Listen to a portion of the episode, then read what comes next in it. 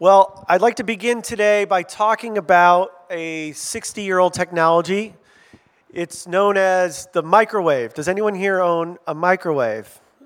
Oh, very few people. We have one person that owns. Okay, okay, cool. Yeah, good, because it's a 60 year old technology, and I hope you've used it before. Uh, we recently got rid of our microwave, and we now have an air fryer slash convection oven microwave, and it's been taking uh, a little bit of time for me to learn how to cook things, and some of those things are overcooked and very blackened, and then some of them are undercooked. Well, the illustration I want to bring to you today is have you ever cooked like a frozen burrito or frozen piece of food in the microwave? All right, yes, thank you for admitting that you don't eat farm fresh every day. Um, so, the, the, have you ever mistimed a frozen burrito in the microwave?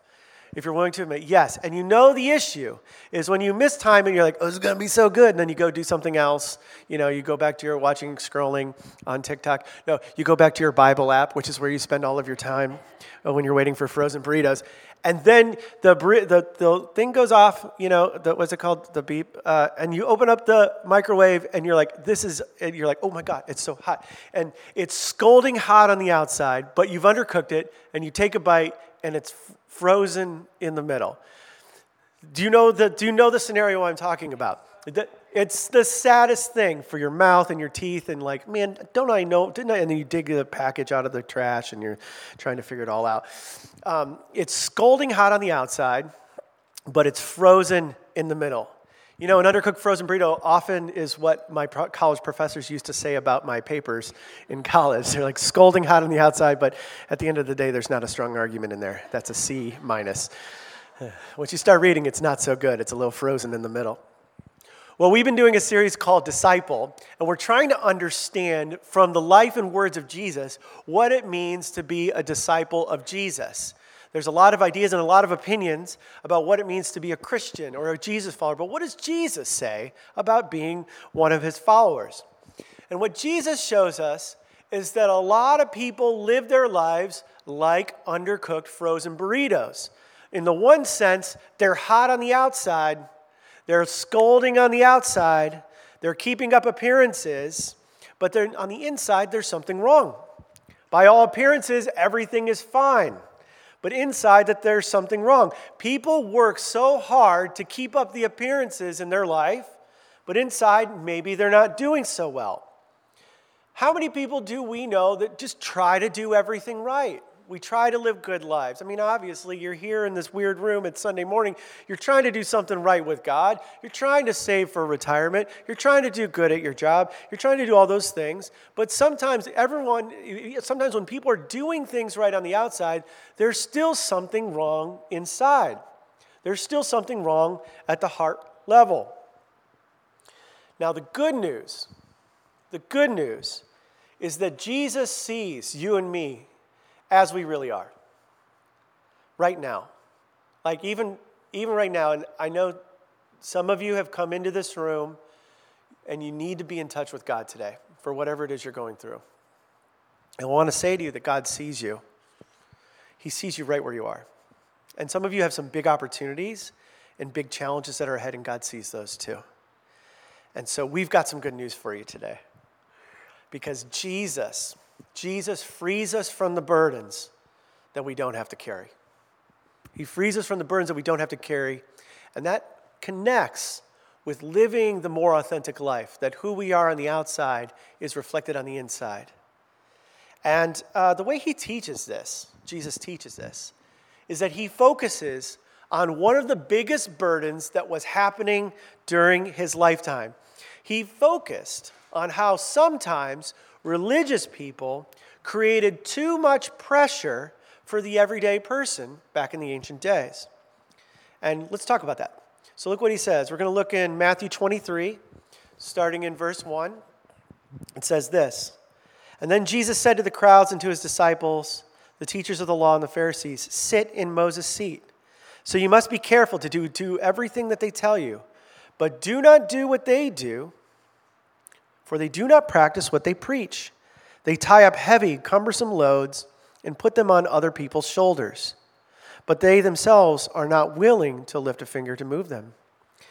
Everything they do is done for people to see. They make their phylacteries wide and the tassels on their garments long. They love the place of honor at banquets and the most important seats in the synagogues.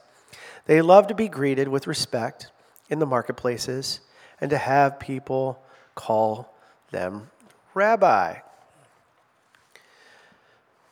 Jesus says here, he says, uh, yeah, he says, do what they say, but don't do what they do. Do what the Pharisees say, but don't do what they do. But maybe you don't know what a Pharisee is. What is a Pharisee? A Pharisee was a religious person. It was a religious person, and it meant that you were passionate. You were a passionate person about God. You had fervor. You had all the exciting things about God, you brought that into your relationship with God, or the religion part of your relationship with God, and it meant you were the best of the best. And what made you a Pharisee was your hard work. You had to work hard for it, you had to work hard to be good. You had to put in a lot of time, and you had to put in a lot of energy to become one. And so, what consequently, Pharisees believed that they were the closest to God that they were doing better than you. And they believed that they belonged in their community and they belonged to the best spots in their community. They said at the, the banquet table, the place of honor, in the banquet table. They believed that they were supposed to be where they were and their community would accept them if they showed everybody that they believed all the right things, that they behaved in all the right ways, and if they served others well. And so they believed also that because they were doing as best they can, they were trying their hardest, they also believed that they had the ability to bring about change in the culture. That the Pharisees might say, We are the change we want to see in the world. We don't just talk about it, we be about it. We're about that life, and we're going to model it for the rest of the, uh, the Jewish community. And so, the, consequently to that, Pharisees were sort of known for their call out culture. They were known for calling out the sins and the issues that they saw in the culture. Because if everyone just came along with them and did what they did, and everyone did as, as, as they led them to do, the culture would be better. And so they would call out injustices and they would call out immorality in people. And they would create purity tests for the people to make sure that they were coming along with them. Because if they followed them, then they could preserve their positions of power, but also they could bring about the change in the world that they wanted to see. And you would think for a second, you might stop and say, whoa, whoa, whoa, whoa. You know, eh, Pharisees sound great if they're calling out injustice, if they're naming out all these different kinds of issues and they're naming systems of oppression, they're just not talking about, they're being about, they're eating clean. they're obvious, right? They're kosher, they're kosher following uh, Jews. So they're eating clean. They're buying ethical products at the marketplace. They're standing up and calling out problems of their day, and they're trying to lead people to believe a better life. what's the problem with that? Well, Jesus did have a problem with it. Because you can do everything right on the outside, but your heart can still be far from God. You can cook the burrito a little bit and be spicy and hot on the outside, but frozen in the middle. So Jesus warns his listeners. Look what he says. He says, You must, you must do, be careful to do everything they tell you, but don't do what they do because they don't practice what they preach. So here's the irony. So you got, he's like, if they're talking about God, guys, listen to them because they're trying to tell you about God. Like, listen to what they say have to say about God, okay? So don't just like write them off entirely. Listen to what they have to say. Kind of, kind of listen to their words. But you need to weigh what they're telling you. You need to weigh what you're being told because even when it comes to their own standards, they're not living up to their own standards. They don't practice what they preach. We have an American word for this. What is that word? Hypocrite. That's right. And that's actually, um, it's an English word. I said American word. Uh, ha ha ha ha ha. Uh, I don't know why I'm so mad at myself there. Anyway, but that comes from a Greek word, hypokrites. But um, you didn't come to this church to hear me speak Greek. Um, and so, yeah, there's the word hypocrite. He's calling them out. but he goes on. He, later on in this chapter, in chapter 23, Jesus says this He says, Woe to you, teachers of the law and the Pharisees, you hypocrites!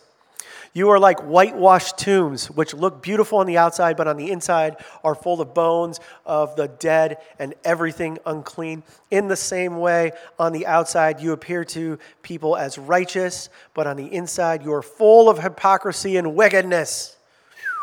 Doesn't hold back. Jesus says, and on the outside, to everybody else, y'all look great, y'all look clean, y'all look close to God, but on the inside, you're as dead as a dead person. You're dead. That's how dead your relationship with God is. It's dead, dead, not coming back dead. And his point is just because you look good on the outside, it may not reflect the condition of your heart. My wife and I know a woman um, who had a serious uh, cancer diagnosis here in Los Angeles. And the problem was, is that she was a follower of Jesus. That part's not the problem. That part, that's the good part. Uh, the problem was, as a follower of Jesus, she had prayed to be healed from this cancer. And her particular belief about healing was when you pray for it, you need to demonstrate and believe that you're healed in order to receive the healing. Okay? She had to sort of name and claim the promise that God says if you pray for healing, you're healed, and you just have to believe it. And if you show any doubt in that, then it shows that you don't have the faith and you might not be healed. Now, the problem with that the problem with that is that she was believing on some level that she did not have cancer. She was believing that she had been healed from cancer, but every time she would go to an appointment regarding her cancer, her cancer was still present. And she got to the point where she would, she would say that like she was healed, and she says, Well, there's one opinion from the doctor. That one opinion that she was downplaying was that the cancer was growing the cancer was growing in her life and she couldn't and it wasn't going away. But holistically because of her her theological uh, misunderstanding of how healing works holistically she could not even admit that the cancer was growing because she needed to name and claim that she had been healed. And so what she did uh, and we knew her what she did she she conducted herself as if she was healed now, just as a side, you need to know that like we've actually seen people healed from cancer. One of our friends' parents has been healed. Uh, he is the first person in history to be healed from this particular uh, brain cancer. Uh, he was supposed to die like six years ago, he, and he's not dead and the, the, the, doctors cannot figure out. So we've seen people healed from the worst things, and we've seen people healed from the most minor injuries as well. And believe me, we prayed for Nikki's cat, uh, broken arm, and um, I don't know why it didn't happen. Anyway, didn't have enough faith. No, I'm just kidding. Uh, we didn't. We don't know. Why, we don't know why sometimes God chooses to heal, and we don't know why He chooses not to heal. We do know that He does heal, and there's more coincidences with the miraculous when we pray more. And I'm way off script, but I want to let you know if you are to take more risks in your life and pray for people for supernatural things, you will see more coincidences. You need to hear that. You need to hear that. And so back to the back to the story, we believe that God heals. And we were praying for healing for this woman. And she was conducting herself like she was healed, but she wasn't actually healed. Because on a certain level, she refused to acknowledge that the science was showing her that she wasn't healed. This is unfortunate. The last we checked, like, it's grim. It's grim for this person. No chemo, no nothing, just fresh fruit juices and prayer. There's a lot we could say about that. I'm going to I'm going to stop that, but I think the illustration still stands. It can be the same with our own lives. You can look good on the outside, but inside you can be dying. You can have a cancerous life. It's possible to not just deceive others, it's also possible to deceive yourself. I, listen, I know how to deceive myself. Or actually, I don't know how I deceive myself because that's why I'm deceiving myself. Like, we are tricky people. We play games to get what we want, to say what we want, and to think what we want, to build the little things, to win the games that we think of the things that will make us satisfied and happy in life. We can not just deceive others, we can create a layer where it looks like a hot burrito even in our own lives, but it is not. And Jesus is trying to motivate his audience.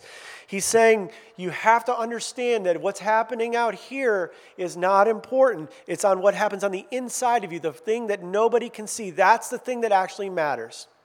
We can look good, but we can be dying inside. In fact, if left we leave it untreated, we can make matters worse. It can kill us. So you have to be careful. Just because you think you're right just because you think that you're projecting that you're right, and just because you may have other people fooled around you, doesn't mean that you're doing okay. It doesn't mean you're actually okay. Now, I'd like to take a minute and point out that it's not only possible to, for us to act like a religious Pharisee, it's also possible to be a couple other things. And I think this is really important for us because we don't live in a uh, theistic culture, meaning like, like the church doesn't run America, right? I mean, they might unofficially run America, but like we're not like it's not a theocracy, okay? So we are not run by like you know the Presbyterians or anything like that. Um, and so it's possible for these other types of Pharisaical behavior to emerge that we should be cautious of. And the first one is a secular Pharisee. You can be a religious Pharisee, but you can also be a secular Pharisee. And the third type of Pharisee that I think is out there is you can be an anti Pharisee Pharisee. All right? I'll explain that one in a minute. What is a secular Pharisee? Well, you have to compare a secular Pharisee against a religious Pharisee. The religious Pharisee, which we just talked about, they look at God's standard or what they think is God's standard, their interpretation of God's standard, to try to determine who is following the rules and who is not following the rules. And then they try to project that to the outside world and make everyone follow the religious rules as they see them, right? That's the religious Pharisee. That's what we just established. I don't want to have to repeat that. So, but uh, it is possible to not just be a religious Pharisee, but a secular Pharisee. You can be a non religious Pharisee that projects the successful life, and in the process, you can create a lot of rules and you can create a lot of ideas that you want other people to follow. And it can have nothing to do with religion. It can have nothing to do with our faith, and you can put a lot of rules on other people, and so can I. Just think of West Los Angeles. The main topic isn't what does the Bible say about your choices, but there are a lot of written and unwritten rules in our culture. Um, at the beginning of the school year, our daughter, uh, the parents all get together and they go, let's meet at the person who has the biggest house in Santa Monica. And we're like, cool. We live in 750 square feet. Let's go there. And so we go there and we put like we like look at the, our out like how's how's my outfit look and okay we look at your zipper up and then we go inside. We go inside and we're hanging out with all the other parents who are in Marin's class. The, uh, uh the, uh, all the, yeah, so it's Marin and it's all a bunch of adults. It's a very strange school. We're thinking about changing schools. No, just kidding. So it's all the other parents uh, who have children in Marin's class, all right? And we're hanging out there. And it's a bit of a meet and greet. And then there's some guys, there's there, some families have sent a designated single one parent to hang out. And there's the wine in the corner, and then there's the people that don't want to associate, and there's people that are really hungry, and then there's other people that haven't been out and talked to anyone in like six months, and so they're expressing themselves in a deep, deep way over grapes from Costco. And so we're doing this meet and greet, and we're talking to this woman. She's an Israeli, an Israeli woman, and she's, um, we're sitting at the table and we're eating California Chicken Cafe and sipping uh, white wine uh, around this kitchen table. And there's about like, you know, 30 plus people in the room. And um, she starts to whisper, she's been in the States for a few years. She starts to whisper about how different United States culture is compared to the culture from which she came.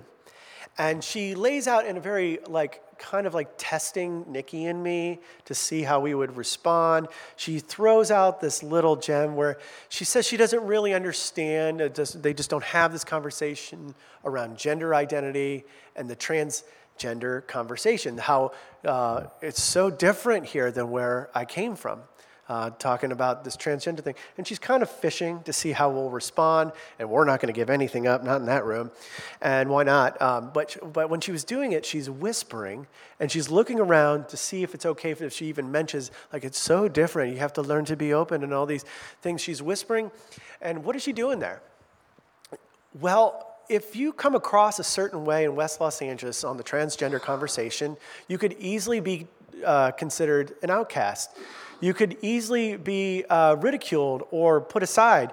And so, what is she trying to do?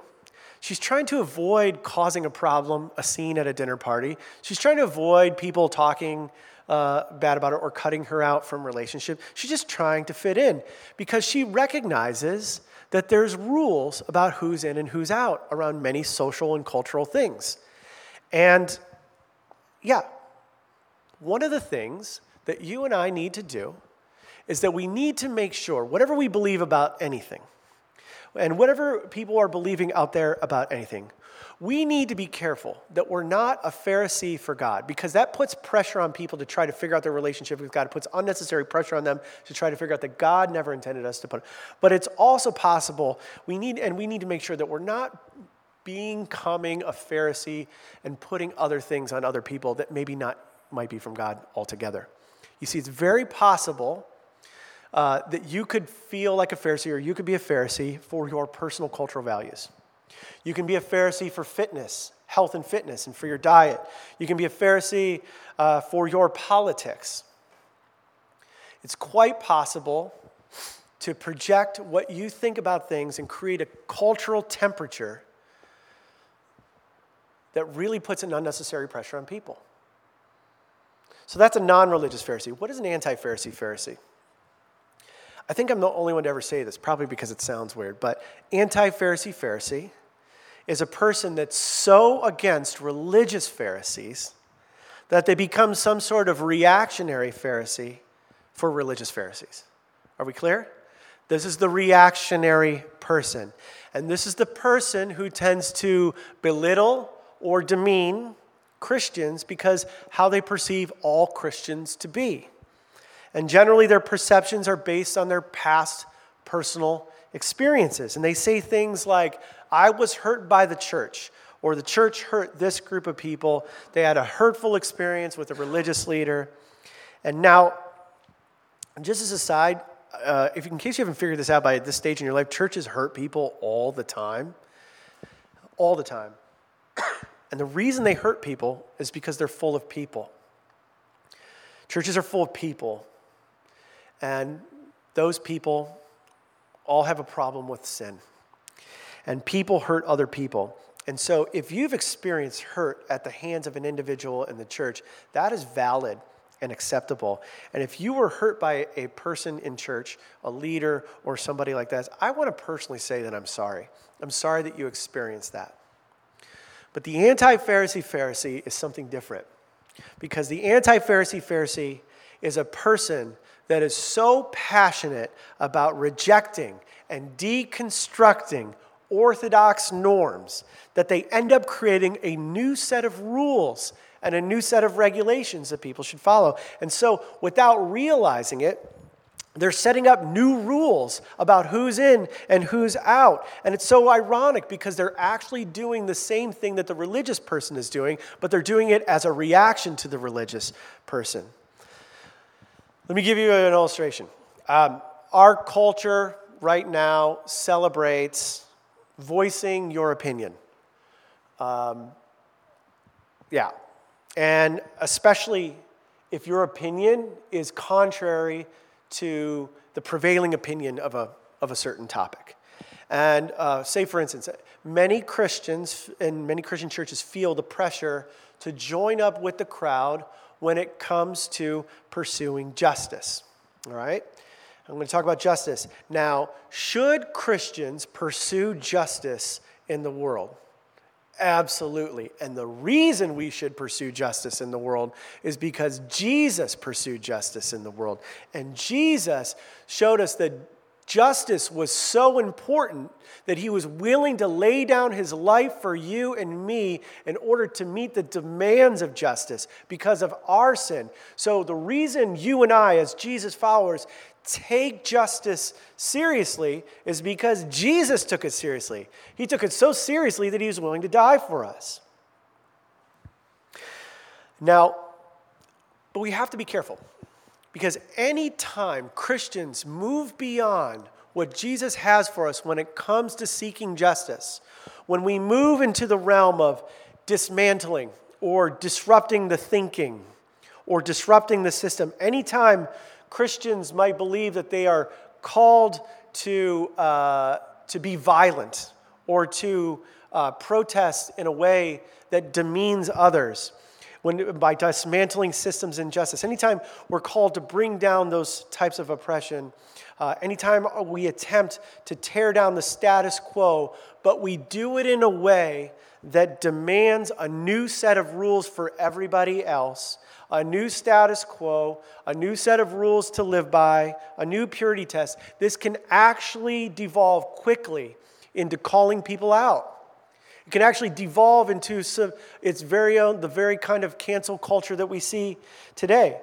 Now, I can't spell it all out for you because I'm running out of time, but you can see the similarities. You can see the similarities between the call out culture of today that's happening all around us, around this is the kind of person you need to be, and if you're not for us, you're against us kind of mentality, and the similarities of the call out culture of the Pharisees in this uh, that Jesus talks about here. We need to be careful. Some might respond though. Some might respond and they might say, well, it's different now. This is about right and wrong. This is about life and death. These ancient people didn't know.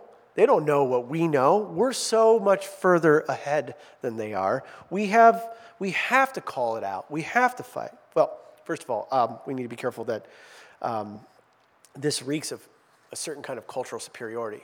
We need to make sure that we don't look on ancient people as superior. We're not superior to them. But secondly, listen, this is not different. The ancient Pharisees did the exact same thing. They called people out for the things they thought were un- unjust. And we need to be careful as we seek justice, which we should, that we don't participate in calling out people in the same way a Pharisee would call out people. Because why? Because Jesus warns us this can be the thing that can prevent someone from coming to know him. And we don't want to do that. So, in our pursuit of justice, we need to avoid becoming the thing that uh, the Pharisees were. Um, every single one of us Every single one of us, all of us, all of us should develop the habit of recognizing burdensome religion and rejecting it.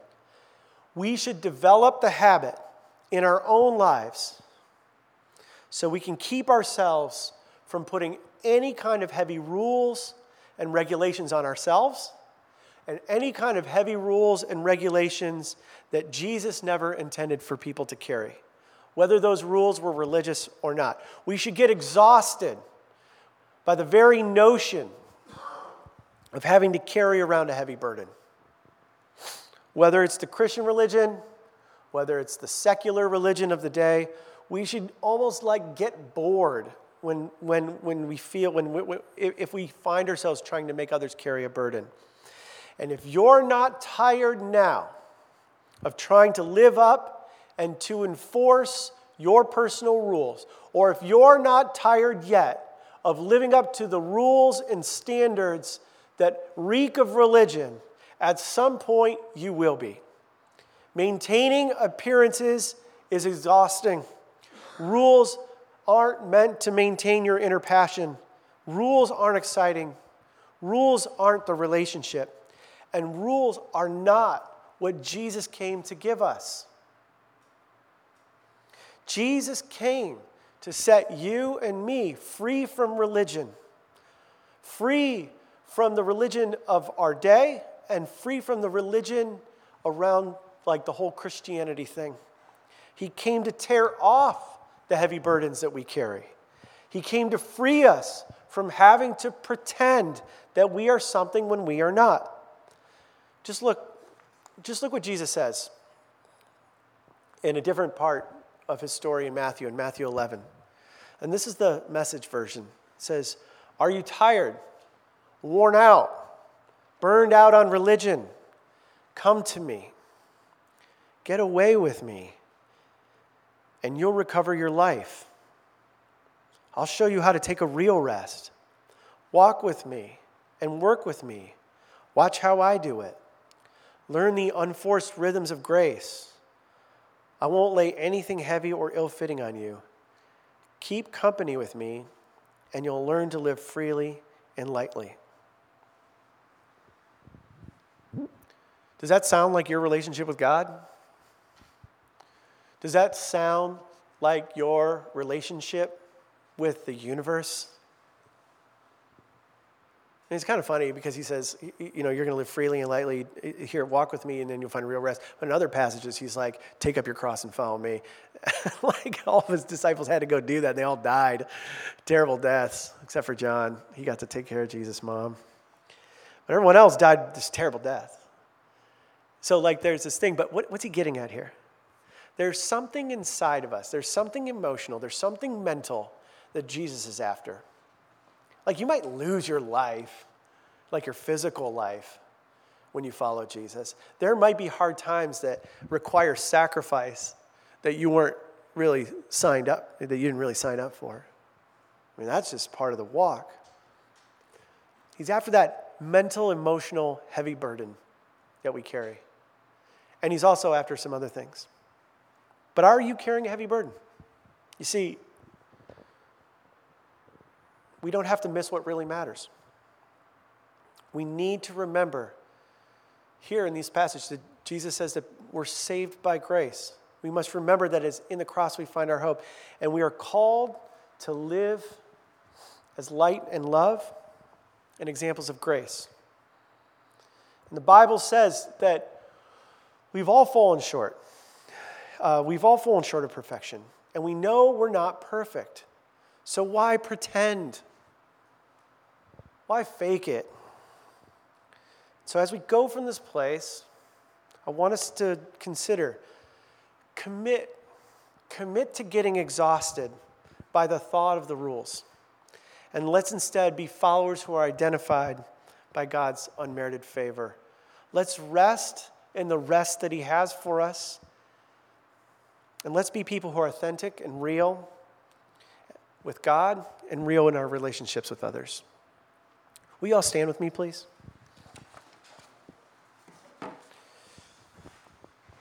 We're going to worship uh, one more time. And as we do, um, I don't know exactly what you bring here today, but I'm inviting every single person here um, to be open to giving up any of the rules. Uh, or any of surrender any of the rules that God has not given you to live by, or the rules that you have set up for yourself. And it could be a timeline for something that you want to have happen. It could be anxiety around the way people want you to live or to be. But I want you to be able free over the course of the next song to be able to pray. And, and I want to pray for you that God would relieve you from the things that you aren't meant to carry. So that you could go out from here uh, ready and able to live as God has, uh, all the things that God has for you. So um, let me pray for you. If, if that, you know, um, you can stay in your seat, don't come forward, but like, uh, let's, let me pray for you. Um, so, God, I, I ask, God, and every single person here, if there's uh, something like a pressure uh, to perform or to live up to something, that you did not intend for them to live, I ask God that they would give that to you, that they would surrender it to you, that you would come to them and that you would make their burden light, that they wouldn't carry the things that they're not supposed to carry.